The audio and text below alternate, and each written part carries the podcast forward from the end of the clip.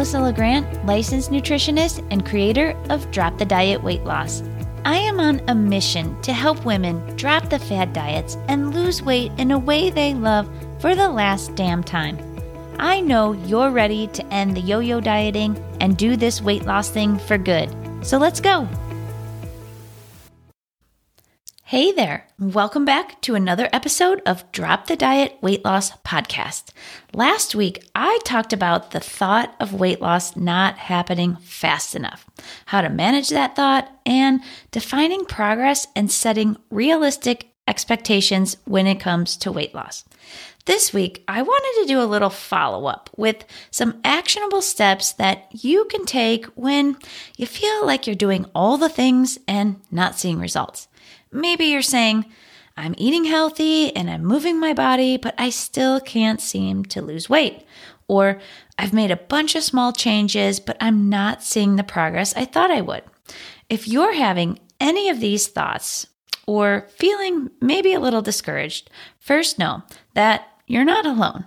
And in this episode, I'm going to give you some things to check in on and some very easy steps that you can implement today. So, the first thing to do here is to bring awareness into what is actually going on so that you can challenge these thoughts and that you can find some areas that may need small improvements. Because when it comes down to it, weight loss happens when you create a calorie deficit meaning you are consistently burning more calories per day than you're consuming. And sometimes we think we're doing this, but we may not actually be. And if we're not writing things down, we don't have the data to support it. And sometimes I see that women are comparing what they're doing now from what they were doing when they weren't trying to lose weight or when maybe they were in a phase that they were actually gaining weight. Maybe you cut down on alcohol, or cleaned up some snack choices, or cut back on the fast food. Now, while all of these things are really great, they may not be creating the calorie deficit that your body requires for weight loss. Before, you may have been eating in a surplus, and now, since making some changes, you may be eating at maintenance calories. Now, small changes are absolutely the way to go, but your body will start to adapt. So you have to continue to make other small changes. Look at what you did these past couple weeks or months and find some areas that you can improve on. And this is why food journaling and habit tracking is so important. When you think you're doing all the things, but you're not documenting what you're actually doing, it's tough to know just how consistent you've actually been. We are very good at overestimating how much we're moving our bodies and underestimating how much food we're actually eating. So, are you doing the things? Like, are you writing down your food every day? Are you checking off your habits every day? Are you taking notes of times when you overate? Are you planning? If you're not doing those things, well, that's the first place to start. You want to get really honest with, with yourself and hold yourself accountable by writing things down. I promise this will help. This will give you the data that will allow you to honestly see what's actually happening. So you're not just banging your head against the wall, thinking that weight loss just can't happen for you. And remember, this is not data to beat yourself up over. It's just to say, oh, well, I didn't even realize that was happening. I could do a little better with that. So the next thing to do is double down. Be willing to take an honest look at things and check in on some of your behaviors. And I'm going to give you four areas to check in on where you can easily start adjusting some things. The first one is you're eating foods that you've deemed healthy, but you're not aware of your portion sizes or you're not aware of the calories that are in that healthy food.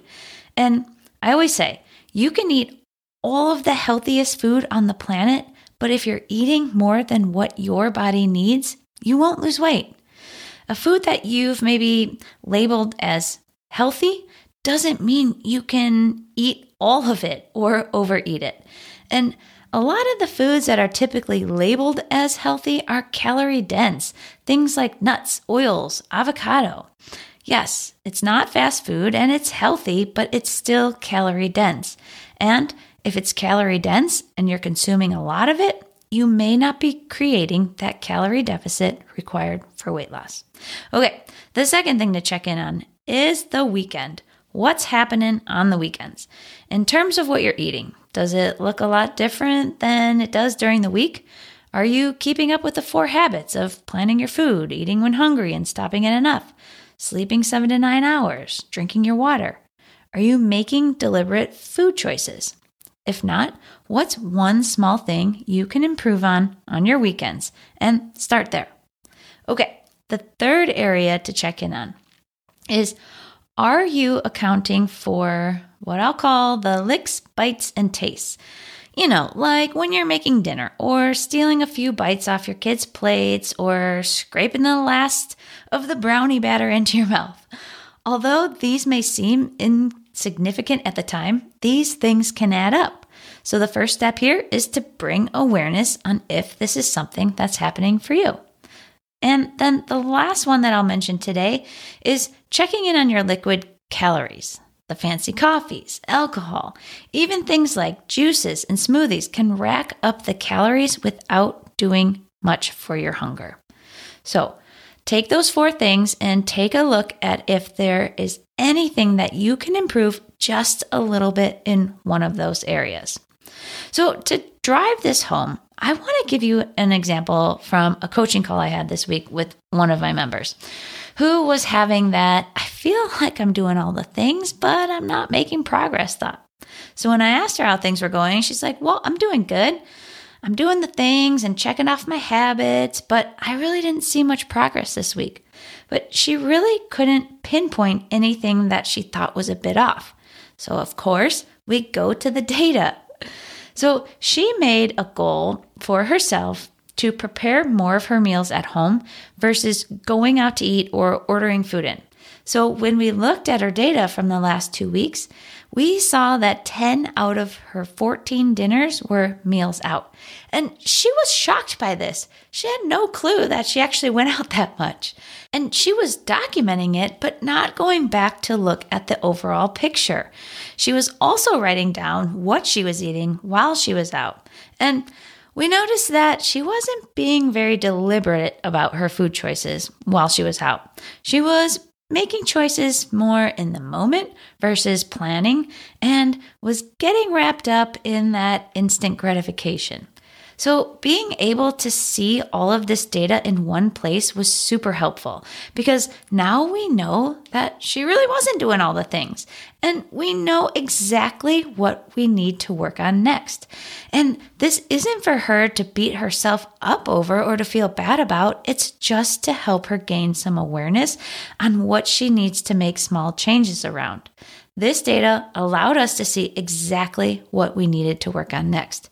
Instead of banging our heads against the wall, wondering what could have possibly gone wrong. We now have a clear picture on what was going on, why progress was stalled, and then we were able to come up with a strategy and a plan. The point of all of this is to help you understand that there are usually some small areas that you can make some easy improvements to to start seeing some progress. And I want you to remember that weight loss can happen for you. And even if you did do all the things this week and you thought for sure the weight is going to be down and it's not, and your first thought is like, what the hell? Well, I might as well just go back to what I was doing before. At least I was enjoying myself more. I want you to stop and remind yourself of how well you did this week and that you're going to figure this out. Write down the things that you're proud of and remind yourself the scale will catch up. Love the small changes that you're making. Love what you're doing for yourself. The number on the scale is just the number. It's okay if you didn't get a result this week, but eating over not getting the result you wanted is definitely not going to get you there. You have to flex that patience muscle. I know it's not easy, but I promise you, it will be worth it. And you deserve to get the results you're after. All right, your action step for this week is to get really honest with yourself. Write down everything to bring awareness and then double down on your behaviors to see where there is room for small improvements. Let me know what small changes you're going to make. I'd love to support you. So head on over to Instagram at melissa.legrand and let me know. Thanks so much for being here. I'll see you next week.